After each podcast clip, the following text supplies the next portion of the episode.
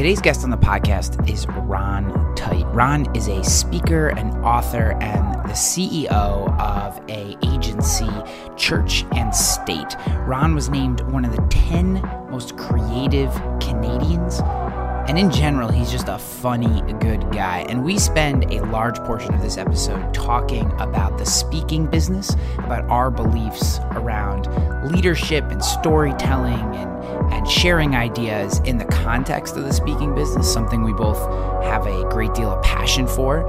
And uh, we also talk about Ron's new book. Think, Do, Say. And the core message within that book uh, around helping people and organizations share their story and their message with the world. It is my great honor to bring you the wonderful, the tremendous Ron Tite.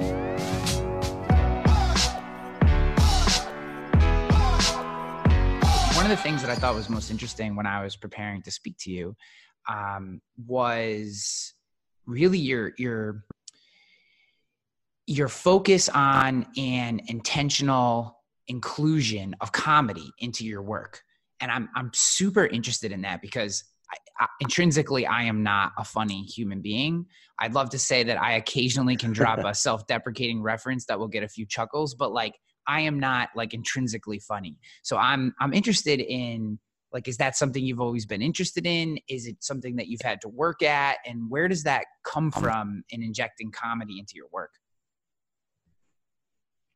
Yeah, I think there's I think there's two perspectives there. One is injecting the insights um, and perspective of a stand-up comedian, the business of stand-up comedy and the craft of stand-up comedy. Because I think that's one whole area of thing that brands and leaders can follow and entrepreneurs can follow. There's great lessons there for people. And I know that world because I spent 20 years as a stand-up comedian and um, and so you know I was on the road and I toured and I did corporate shows and and hosted a show called Monkey Toast right up until um, just a year and a half ago, I guess, um, uh, before or two years ago, I guess, before we had our son. And uh, so I've been involved in comedy and I know that world really well. This the second part is you know is the inclusion of humor into material into speeches into writing you know um, and i think there's there's two reasons. One is that comes naturally. That's how i see the world. I see the world i'm always thinking of like what is funny about this situation? What is the unique angle what other people would find humorous? And i think why i do that and maybe why i have an entrepreneur's brain is that if you if you see a, a toothbrush just as a toothbrush and you only see it that way and it's only you only use it for brushing your teeth. That is kind of a metaphor to how most people see the problems in business. It's like we've always done it this way. This is the only way you can solve that problem you know that's it. And the second you can look at it from a humorous perspective you're actually showing somebody that's like i know you only see it from this angle but what if you saw it from this angle? And they go oh i never thought thought of looking at it from that angle before and when they laugh, they prove that they got it, that they actually had the ability to see that toothbrush from a completely different angle. And so by showing them, look, you just you just laughed. You proved that you can see this from another perspective. Now, now I'm going to get I'm going to show you the perspective I really wanted you to see it from. And this is the important one, and this is the serious one, and this is the strategic one. So there's a couple of you know, in speaking, laughter is really powerful because it's disarming for people. They they it's a great unifier for an audience who like, you got that, I got that. We're all in this together. Um, and they and you get to see it from another perspective, which is the power. So it's not the laughter that I want, but it's the silence that follows the laughter. But if I don't have the laughter first, I never get to that more poignant silence. There's also a really functional aspect there, which is I don't know if you, if you remember this, Ryan, but you know, in kindergarten, when sometimes the teachers would say like, "When the hand goes up, the mouth goes shut," right? And everybody repeated it. And at the end, the reason that worked was because everybody says it, and then afterwards it stops. And if you give it a beat, there's silence. So the functional aspect of using humor in a speech is after they laugh and you let it die down, they're waiting for the next thing and it's balance that you've got them. And that's when I can deliver and I can take them where I want to take them. I can go with another joke and build it even more. I can take them and be really direct and I can be re- like really direct and say, you know, like, like, why are you do this is this is you got to read the writing on the wall here.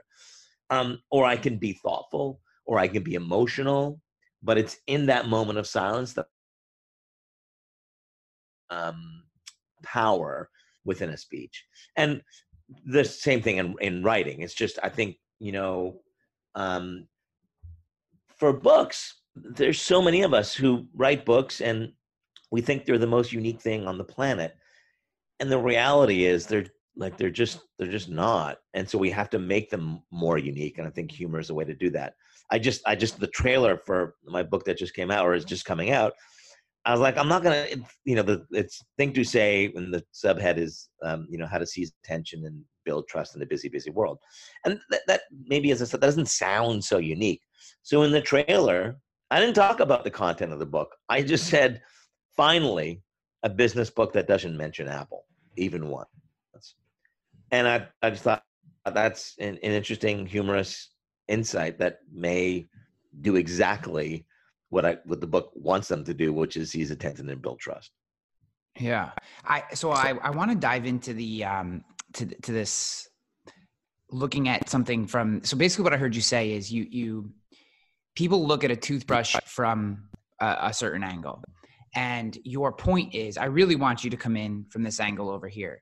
And if you were to take them right there right to that spot maybe there wouldn't be as much uh, attention given to the angle you want them to look at it from. There may not be as much trust built. There may not uh, be as much belief built there. So what you do is open them up to the possibility that there are other options first, and then you take them to the direction. And walk me through that thought pro- thought process a little bit from the psychology standpoint, because that's that's really interesting to me.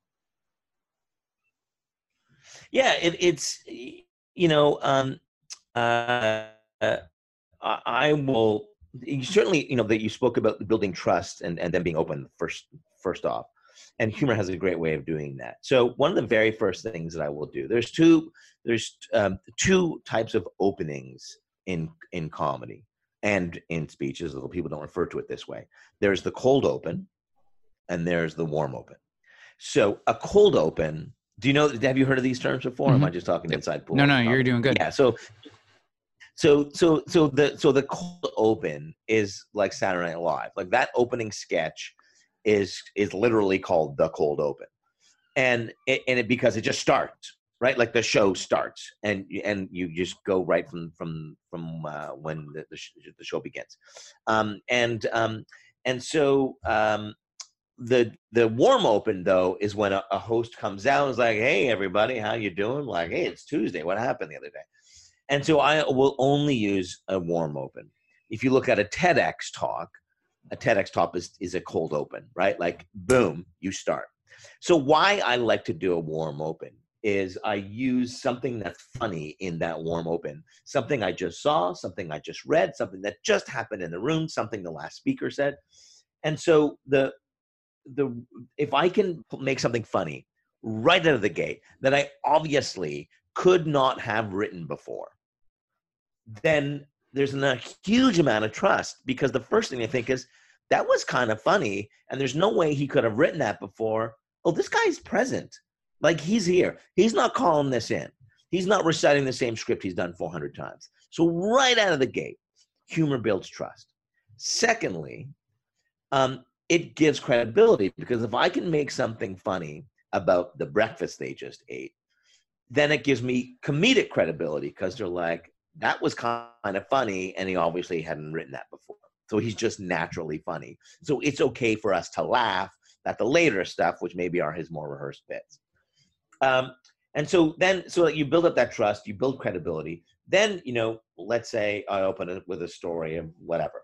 Um, and um, the second they laugh, I've I know that I've got them because they have seen it from that other angle. And I'll actually sometimes use a line. If it's the beginning of the speech, I'll use a line something like, but that's not why we're here. Like I'm that direct with it. Like, Yet you're laughing, but that's not why you're here. And that's in that moment of silence, like, oh, where's he going with this? But they've already, they're already open. Their minds are already open to seeing other opportunities.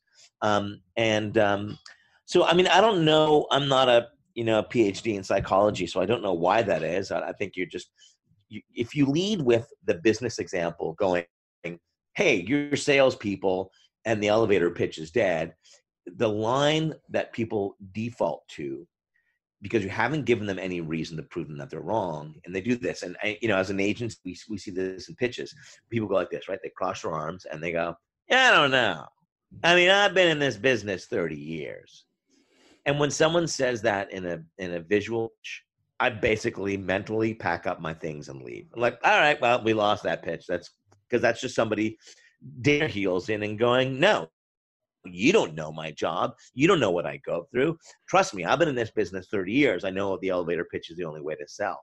So if I can show them the sales process from a comedic angle, they're like, I never thought of it that way. And he's actually right. It's actually pretty funny when I see it that way. So I've built up the trust, I've built up the credibility. And then when I I deliver the thing that I really want them to see, I think they just like me more and they trust me more. So they're just more open to hearing it opposed to starting with who's this guy that my boss brought in to speak to us about this thing and you know here's another yahoo telling me i should change the way i work so i think that's that's really quick because i i get it right like they've been fed a bunch of bullshit for years by senior management by other speakers uh, you know and thought leaders and whatnot and people who just who are removed from the reality of what they do and i just want them to show that um, I, I see it from another angle, and so can they. I'll also, uh, sorry, just to add on to that, I'll also justify it But you know, like, for example, many people will say you have to embrace failure. And, and I can say that as long as I tag it with, and I know, I know it's so easy for me to say it from the stage. It really is. But let me give you a practical, you know, and realistic impl- implication uh, of this. And, you know, and I think so like because I have a business, because I'm an entrepreneur and I, I have a, a number of things going on and an agency with global clients, they, I think they just they just trust me. And I go like, I, I, get it. It's not. It's really easy to say. It's not as easy to do. But that only happens because I've opened them up with the comedy first. Yeah, it's it's interesting. I um so in my own speaking career, I had to adopt a warm open. You know what, Ryan? So I'm just gonna, I'm just going to shut a door here. Hold on a second.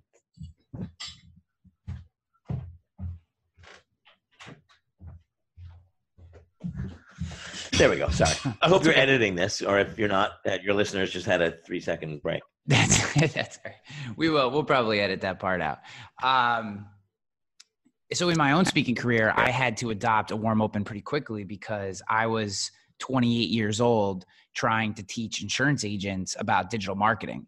And you want to talk about arms folded, Sonny, you don't understand. We've done it this way for for a hundred years mentality. You know, try tell telling independent insurance agents that they should sell insurance online uh, when you look like you're about 18 um, and you and you haven't even crossed yeah. 30 yet. So uh, early in my career, I learned, you know, if I didn't if I didn't yank these guys in quick, get them laughing, getting them thinking that I'm not here to to to impact them or um, not here to just tell them the way that things should be and that they've done it wrong, despite the fact that they're all probably millionaires for the most part. Um, you know, it, it, that that went over. That was bad. I mean, I had people literally walk up to me after presentations. This is way early in my career when I just went up there and started hammering on people, and uh, and right. I had guys walk up to me and they're like, "So I make four hundred thousand dollars a year. You're telling me that I'm doing something wrong?"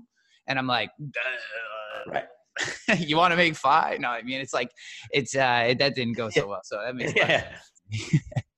And um, well that's a great lesson right like i think so many of us when we when we approach problems like that we present our thinking as if it's the only way yeah. instead of presenting it like it's another way you know there's a i think one of the best examples is that yellow pages still is in business yeah you know, I think the numbers are 65% of Yellow Pages, at least in Canada, 65% of the Yellow Pages revenue still comes from the book. There are still consumers who look in a Yellow Pages, who see an ad, and who book, buy, order a pizza. And so we can't flip the switch on anything. And that if you're a four hundred thousand dollars insurance salesman and you're making four hundred thousand dollars, yeah, maybe because of your ecosystem, that's totally cool. Cool. This is not the only way to do it, but you should look at it from another perspective. Yeah. And maybe eight of you will want to try that perspective because the current approach isn't working for you. Yeah, it, yeah. I so I can I can testify from a lot of hard beats that um that that connecting with them very early and kind of bringing down that wall is of the utmost importance. Oh my gosh! I mean, I just. I've, I've, that, that that shoulder that that arms crossing thing is there's another great lesson there in comedy, um, which is uh, any great comedian knows something called you know you never ignore the reality of the room. So if you're in a comedy club and somebody yells out "you suck," everybody heard it, everybody heard it, and it's your show, and so you have to address that person. You have to call it out and you have to respond and get in, and interact. So when I see somebody in a room with their arms folded going, who the deep is this guy? What's he saying? I go straight for them. Yeah. And I go, you're not buying it, are you? I know. I see the look on your face. And then they they will open up a little bit because now that I've called them out, and I will consciously then look to that person and because I, I, think the first thing i need them to do is i just i need them to like me that's it um, so i can't ignore the reality that there are people who think it's bullshit and i'm go i go to those people and i um, I, I get them on side right away. There's in comedy, there's something called the there's an active heckler and a passive heckler. And the active heckler is the person who says you suck. And in a business meeting, there is the active heckler, which says, I agree with your budget forecasts, or I disagree with your budget forecasts, and here's why. And you can engage that person, and you know what they they don't like the line item that's been associated for distribution. You can debate that and everything else. In comedy and in business, the far more dangerous heckler is the passive heckler. The passive heckler in a comedy club is the person who doesn't even know you're on stage they're consumed with their phone they're talking to their buddies they got something else. They don't even they, not they, that they don't like what you're talking about they don't even know you're there. And in business the passive heckler is the person who doesn't say anything in the meeting and then kills your idea in the hallway. And in both cases the first thing you need to do is get them paying attention. That you need them at least like they, they can disagree with you but they first have to hear what you're saying and have to understand what you're saying. So in a comedy club you I would you know walk right up to the person and stand beside them so that they know that I'm right there. Yeah. Or I would I would point to them and make a comment that would get them listening. In a business meeting, you go, "Hey, Mary, uh, you haven't said what you think of this proposal," and you get Mary on the record so that Mary can, and even if she disagrees with it, at least she's on the record for what she disagrees with, and allowing you the opportunity to change it or fix it or address her concerns. Yeah, I um, I used to I, I, did. I had a little bit when I knew that I knew uh, that I used to do early when I could tell I had either like a early morning audience or an audience right after lunch when people had kind of maybe been away from their phones and we're now trying. We're going to check during my session um, that I would do about what it looks like when you stick your phone in your crotch and you start playing with your phone because you're trying to hide it from me under the table. So I had like this little thing that I would right. do, a little sketch, and I'd have the phone down by my crotch, and I'd be like, I don't, you know, I I had different versions of it, but like by attacking that, like, and I would just say, just pull it right out and like hold it up in the air and just text. Like, I don't care. At least I know what you're doing. You know yeah. what I mean? Like, it's all good. Yeah, that's awesome. Use texting and, um, and uh, and but again, it took me a long time to get to that point where I was willing to do that. I guess uh, just uh, very tactically, I'm interested in like what size audience would become too big to do crowd work like that. Like if you're 100 people 200 people are you still going to move out into the crowd? Obviously you're if you get into the thousands it's it's you know it's probably more than you can really handle but um obviously if you're in i think sometimes it's almost even more difficult to do it if it's 10 people because it's so intimate and uh, i've just seen that from both directions. I'm just interested in your take. Yeah i'll do um uh, i think it's more about the the, the physical makeup of the room for me not because like I just did a, a, speech on Monday for I think it was 650 or 700 people, and I totally did crowd work. I yeah. wandered right in. Um, I didn't care. um, and so if it's a massive room, um, and the stage is elevated a little bit, like sometimes it's just physically not pop, not possible to leave the stage, go into the crowd, and get back on stage in a, in a way where you're not ripping your pants or something. Um, I think if it if it's possible, I think because even if a thousand people plus 2,000, 3,000 people, um, you know, I've done thousand people where I went into the crowd, and the reason you can do that is because you're typically an IMAG. Like you're you're actually sh- they're actually not watching you on stage at all. They're wa- the whole crowd is watching you on the video screen. Yeah. And as long as the camera can follow you into the room, and so if you know, sometimes look at the crew heads up, like, hey, I might go into the crowd, so be prepared with the lights so you can pick it up on camera. Um, and then and then if I'm a, if I'm talking to somebody in the room, um, like I actually, um, I came up with a bit where I was gonna go into the room, and uh, it was like before the speech started, and I saw that there was a guy that was really tall, and I the the bit was something about me being short or whatever it was, I literally went to the camera guy and I said, I'm going to do this thing. I'm going to go in. And I think the visual of me standing beside this guy who's like six nine is really funny. So if you can just frame the shot near the top, so you actually cut his head off. Like I think that's really funny. If he's so tall, he's out of the frame. And I, and so in doing that, I turned and faced the guy because I knew where the camera was and so that I was looking at the camera. So you have to act like a TV, uh, like an anchor. You have to deliver to the camera in a really large room because that's where most people are, are watching you. They're watching you on screen. Yeah. What I love about the size of a room like that, too, when you're on IMAG, is that everybody thinks like, oh, 4,000, 5,000 people, you need to play it really big. No, it's the exact opposite. Yeah. You play it really, really small because everyone's watching you on camera. So the only thing they see, they don't see the stage. They only see you from the waist up. Yeah, so you can cock like an eyebrow. Wide. Yeah, you can cock an eyebrow, and somebody in the last row will they will see it. So it's such a joy to perform to a room that size because of, you can go you can actually play it really really intimately there's a great line from bill clinton um, when elvis costello asked him on elvis costello show what did Bill Clinton learn from jazz, from playing jazz, that he applied to politics? And the line was, Yeah, I learned that when you're playing to one, we play like you're playing to a million. And when you're playing to a million, you play like you're playing to one. And I think that's so true for speaking. Yeah. Yeah, that's really good. That's really, really good. It's it's funny, you know, um, when I think a lot of people who don't speak professionally or or in any capacity like that, um, how versatile you have to be in order to consistently perform. Um, I had back to back shows where um, I had a 400 person audience where the mics went out and I had to yell to them and talk about like being animated. I mean, literally, I had to project over 400 people for almost 60 minutes. There was no audio. I mean, or they, they just wouldn't have been able to hear me and to an IMAG uh, about it was about 700 people, but they had the IMAGs and it's and now all of a sudden you're like bringing yourself all the way back in. Now it was a dream that it was the screaming one first and the IMAG one second because then I I could be I could save my voice a little on the second, but uh, it was um, it was really interesting. Right. And I think you know I'm hearing you talk about how before you go on stage you're setting up you're you know you're scanning the crowd you're finding the guy who's tall so you can set the shot and you're talking to the crew and to perform really well it's it's these details in my opinion like as i got into my career and, and though i've kind of had to put it on pause for a while as i've taken the, the ceo job here at metabolic um, you know I, I probably I, you know i got paid to speak for about 10 years and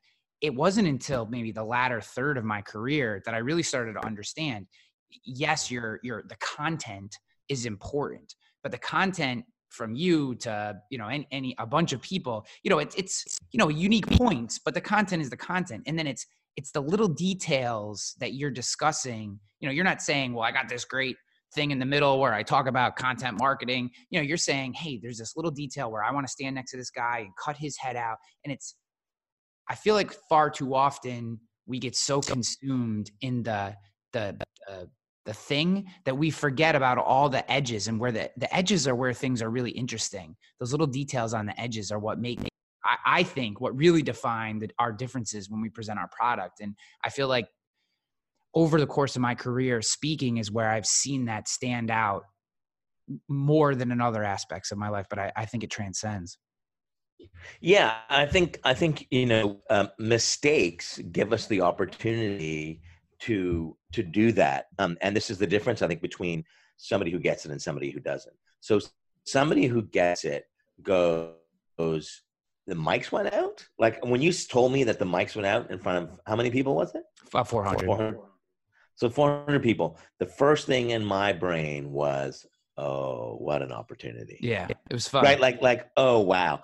Because the first thing the group is going to say is the mics went out and that dude still killed it. Yeah. And he used that to do a thing and it became but then it becomes the thing to talk about. So I, I was doing a speech in um, in Niagara Falls and to I don't know 800 people or something like that. And I came out and realized that after the first 15 minutes, my fly was completely down, fully zipper, boxer underwear exposed, kind of you know thing. And um, some people who maybe who don't speak that often would would freak out and they they'd lose their mind and they get all nervous and flustered and they can't believe they did it. The first thing in my brain was, "Oh, this is going to be good." Yeah. Um, and so I just embraced it and I went to the front row and I said, "Has my fly been down the whole time?" And everyone in the front row was like, "Mm-hmm." and I said, "Your your job as the front row is that if a speaker comes out and their zippers down, you you tell them."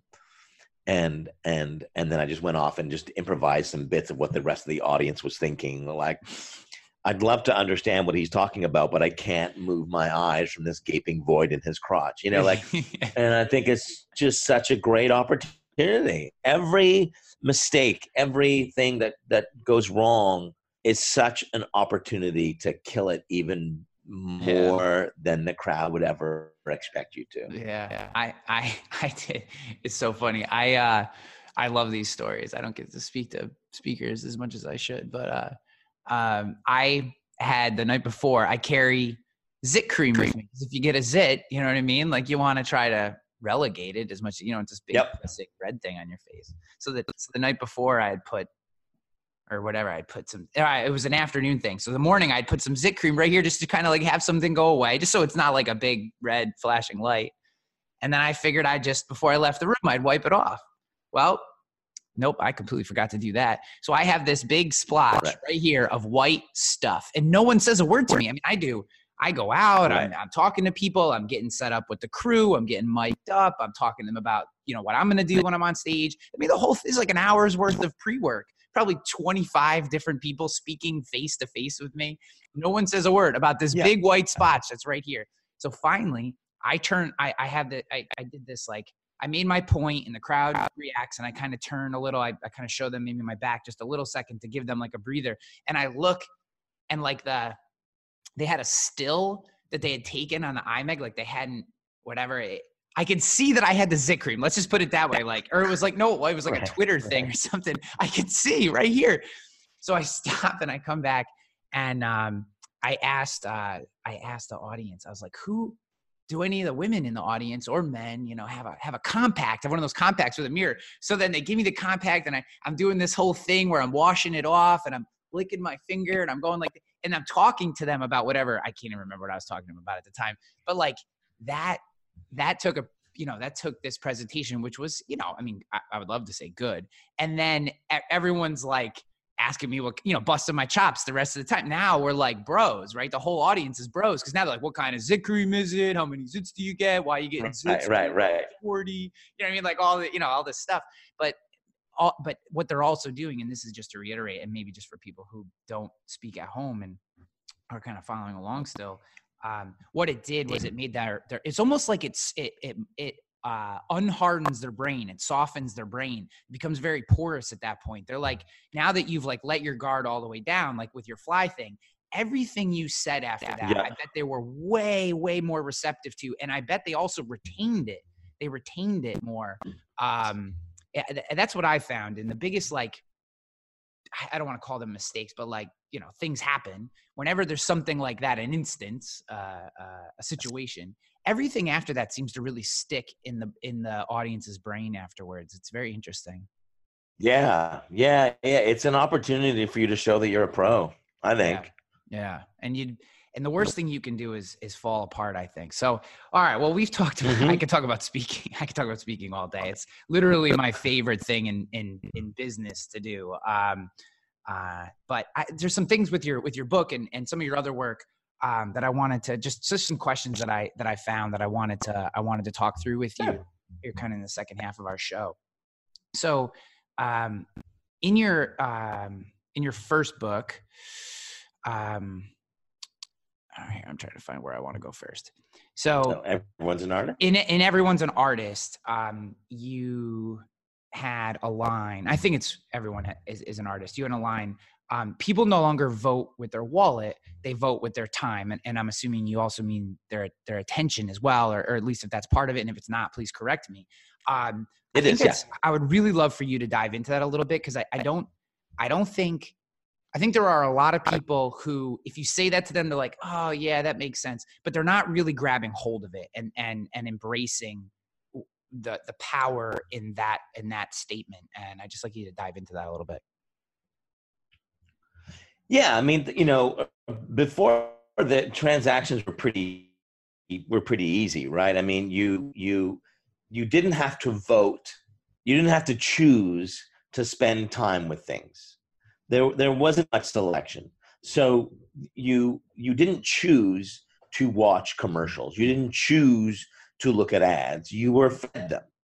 And based on that ad, then you chose with your wallet. You said, I vote for Toyota, and, or I vote for Lexus, or whatever, um, which I think are part of the same parent company. But anyway, um, so then when um, the media landscape completely changed and people have talked about this again ad nauseum but n- now i don't i don't have to watch that i mean whether it's you know uh, uh, software plugins that allows me to you know have any ads or whether i'm uh, um, uh, skipping ads or whether i'm pvring stuff or whether i'm choosing to go to uh, cable or to streaming services that have no ads so now i get to choose which things I spend my time with.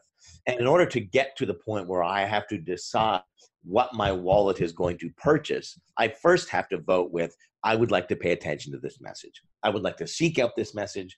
I would like to choose to watch this message. And you know, people think that you know that skip ad button in the beginning of pre-roll, like when you like it counts down, like you can skip this ad in five, four, three, two, one. What typically happens, I don't I do this, I'm sure you do, we see that that come up and we're like how fast can i is it is it five, is it down to zero yet can i skip it now can i skip it now we've got our mouse hovering over the little part where we know it's going to say skip ad and we can click right there. And so the second it hits zero we're clicking to get out of that. And people think that's just a that's just a mechanic or a tactic within pre-roll but it's not. This is skip ad exists in every piece of business communication. You get on stage, you do a speech, there's somebody going, Can I skip this now? Can I skip this now? You send a pitch slap email on LinkedIn, they're going skip, skip, skip. They're, you know, you're putting um, content in front of them that you say is really great. You're putting a white paper in front of them, all that shit. Every single last bit of it. Whether and and I think people are chasing tactics and they're going, I hear that Facebook is really great, so we need to invest some of our money into Facebook ads. No, I mean, yes, sure, fine. But if you don't look at the stuff you're putting on the platform and say, is this good enough and interesting enough and relevant enough and compelling enough where someone would choose or would seek it out, then they're just going to go skip ad, skip ad, skip ad. And, and you know, there's people like, oh, well, our big strategy for the year is we're going to now start to invest in Instagram stories. Nothing makes my, my blood boil faster than that. N- not because the platform or the, the media choice isn't appropriate, but because more focus has been put into the distribution mechanism than into maintaining the quality of the thing that you are distributing. Because that's the hard and part. you can't win the well, it's the hard part. It's the risky part, right? It's it's the part you you. I mean, it's pretty easy to go and look at a media plan and go, yeah, those numbers make sense. I like the the CPMS on that and checks out, and sure, buy, you know, spend two million in that area. Um, it's another thing to go, should it be blue or should it be red? I don't know. Let's debate this. And I think it's so much easier to say we're going to try something new to approve a media plan than it is, or a tactic, than it is to say, do we really want to change the tone of our language? Do we really want to change the messaging? Do we want to change the art direction? And um, that's the part that wins the battle for time in in conjunction with where it is. Yeah, this this actually is a perfect segue into something that I was uh, I found an interview that you did, and in that interview you said you know people have forgotten how to play the long game, and this is uh, in context to your new book Think Do Say. Uh, everyone who's listening, want to have how you get a hold of Ron, how you find him, and links to his his website and his books and stuff will all be in the show notes, or you just Google Think Do Say or go to Amazon, you, will find it. Um, coming out in October, which this should be released before then. So uh, pre-order yeah, when cool. you can. Um, people have forgotten how to play the long game, and we're chasing short-term tactics. We're trying to game the system. We've lost the organic pursuit of success. There's two things in there that I that that resonated with me. Um, one, I completely agree with your short-term tactics thing. That's like a psychosis that many people have. But the idea of of I guess for people to have forgotten how to play the long game, there there's feels like there's an assumption that at some point they were playing the long game, and I'm interested in your take on that. And then I really want to know this idea of the organic pursuit of success. What you what you kind of mean by that statement? I I, I like it. I just I'm I'm super interested in it. Yeah, I mean, the, your first question of the long game have they forgotten i think so and but i think you raise a good point and a good insight i don't know whether they've forgotten or whether the, i don't know i just i i whether they just refuse to do it and maybe they always did but it's more it's more obvious now but they they were because everything is new um you know whether it's moore's law that it's an 18 month time frame for computing power or whether it's just the, the natural um, life cycle of platforms and tactics. You know, it'd be an interesting thing actually. To is there a Moore's law for uh, for advertising tactics? That every eighteen, 18 months there's going to be a new platform. Yeah, Moore's law yeah. for advertising is eighteen seconds. Yeah. So so I think um, you know it's because of our previous point that it's really easy to do that. It's like we're just going to play the short game, and so within uh, advertising, you know, there's there's either acquisition or there's retention, and we know that when you want to play the short game, when you want to meet those quarterly numbers, and you need to drive call response or click response or whatever, there are always tactics that you can do. You can do a buy one get one. You can do a price savings. You can do a never, you know, it's it's a sales event. You can do all those things that dial up the urgency, and you do it at the cost of long term brand affiliation, and you get your little bump in calls. And the problem is that stuff is like crack because you get a little bump and you go, I just want another bump. I just want another bump. I just want another bump. But the bumps are getting harder and harder and harder to get, just as, and I don't, I've never done crack, but I don't know. I'm, I'm assuming this happens that, that the crack starts to wear off faster and faster, right? Um, but so I think that's what happens is that you don't play the long game. And so you just chase these short term things and you're in this constant panic cycle of new things, new things, new things because you need the short term tactics to pay off because you've never invested in the long term tactics. And there's no greater difference in this than the world between Apple and Dell. And I used to, you know, I was the creative director on Dell for many years. You know, uh, Apple will never do a, a, a price reduction. You've never seen that ad. They have focused on building products. And I hate using Apple as the example, but um, but you know they would never do that. Whereas dell we looked at the short-term numbers and then we would look at the ad and go that ad delivered so many calls or a cost per click at $75 and or at $12 whatever. And how do we do that again? It was like oh we reduced the price we made the computer bigger and we just started chasing those tactics and they became more and more difficult. So that's what i mean by the long game.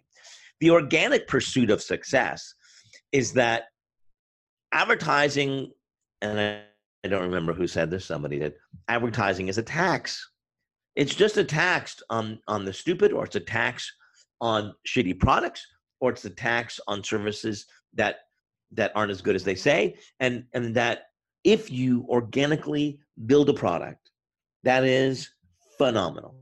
If you organically develop customer service over time, that you hone and you perfect and you deliver it and you never stop, you're just trying to make it better and better and better.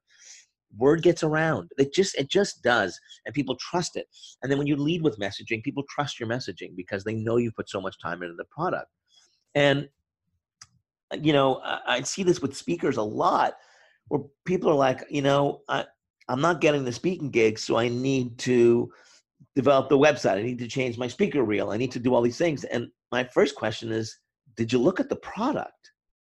Maybe it's not that you're not tweeting relevant stuff, but it's that the product sucks. Yeah. That's why you're not getting booked. So double down and fix the product first. Because in speaking, gigs get you gigs. And the only way to do that is to kill it on stage. And this every second you're not focused on improving your product, on your research, on your preparation, on your customization. Every second you're not doing that and doing those other things means you're weakening the product. And so I think, and that, but that has to happen organically. That takes time. That takes patience. That takes flexibility. That takes a little bit of failure. All those things and if you just make it better every single time um, then you know that will happen I, I do something in speaking where some people go like i've got a whole new speech and i'm like really you sat down and you wrote an hour of new material and now you're going to deliver it for the first time at a conference that's this is from my world of comedy nobody does that nobody writes an hour of comedy and then performs it for hbo in the first take no way does not what they do is they develop bits along the way and they'll do old bits, old bits, old bits. Here's a new bit that I'm working on selfishly. And then and pull it back. And over time, the speech changes over the you know course of a 12 month period, opposed to doing the same speech for 12 months, stopping, writing an entirely new speech in one sitting, and then perfecting it. That's not any way to do it. It's organic. It happens every single time out, every single day you know the, some of the best speaking advice that i ever got and i think this applies to just about any business was uh, modularizing your bits. I think a lot of times we think of presentations or speeches or whatever you want to call what we do on stage as this the whole thing is the thing. And uh, actually it was uh, our uh, uh, shared friend Marcus Sheridan who sat me down. He he followed me at a at a gig one time, and he said he said which one of those pieces did you swap in or out for this particular for this particular event? And i was like i have no idea what you're talking about. And he's and he's like what i'll do is i have nine modules. And if it's a 30 minute presentation i'll take three of those modules. And if it's an hour maybe i'll take be able to fit seven in. And then i'll do another hour the next day and swap two of them out and two of them in. And and and, and then i can build a new module and it's a whole new speech because I by adding one new module or just rearranging the modules, I've added and um, I think both in in speaking uh, that that that completely changed my career when I did that. That that was a game changer for me because I became I could be laser focused on one part of this the presentation that I felt wasn't working instead of trying to rework the whole presentation every time, which and saying it back to you seems silly that I thought that way, but until he had shared that with me, I had never thought about it. And I think the same thing goes on with our business, right? Like we we think, well, my this isn't working, so I have to flip this thing over. And now instead of tweeting, I'm going to go Instagram stories, and I'm going to be this thing, and um, I'm going to start doing SEO work or whatever the heck people want to do, and whatever your job is.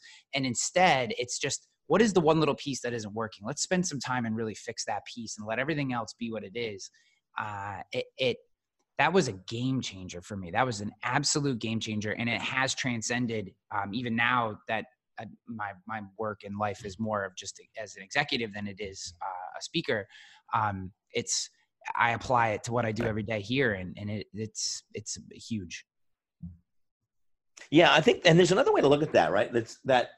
Um, so I t- take the same approach, but I also add a layer to it both in leadership and in speaking. So, so I am a certain type of leader with our team here at the agency.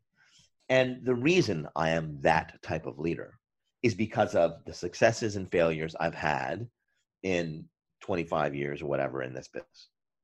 And so all those other people that I led or that I followed or whatever, all those other people subsidized the leadership that I now have. And so the current people, just as on stage, every audience where I tried out a new thing that maybe didn't work, those audience subsidized the delivery of the great material that the people get to hear today. And so, what are they doing for the next group?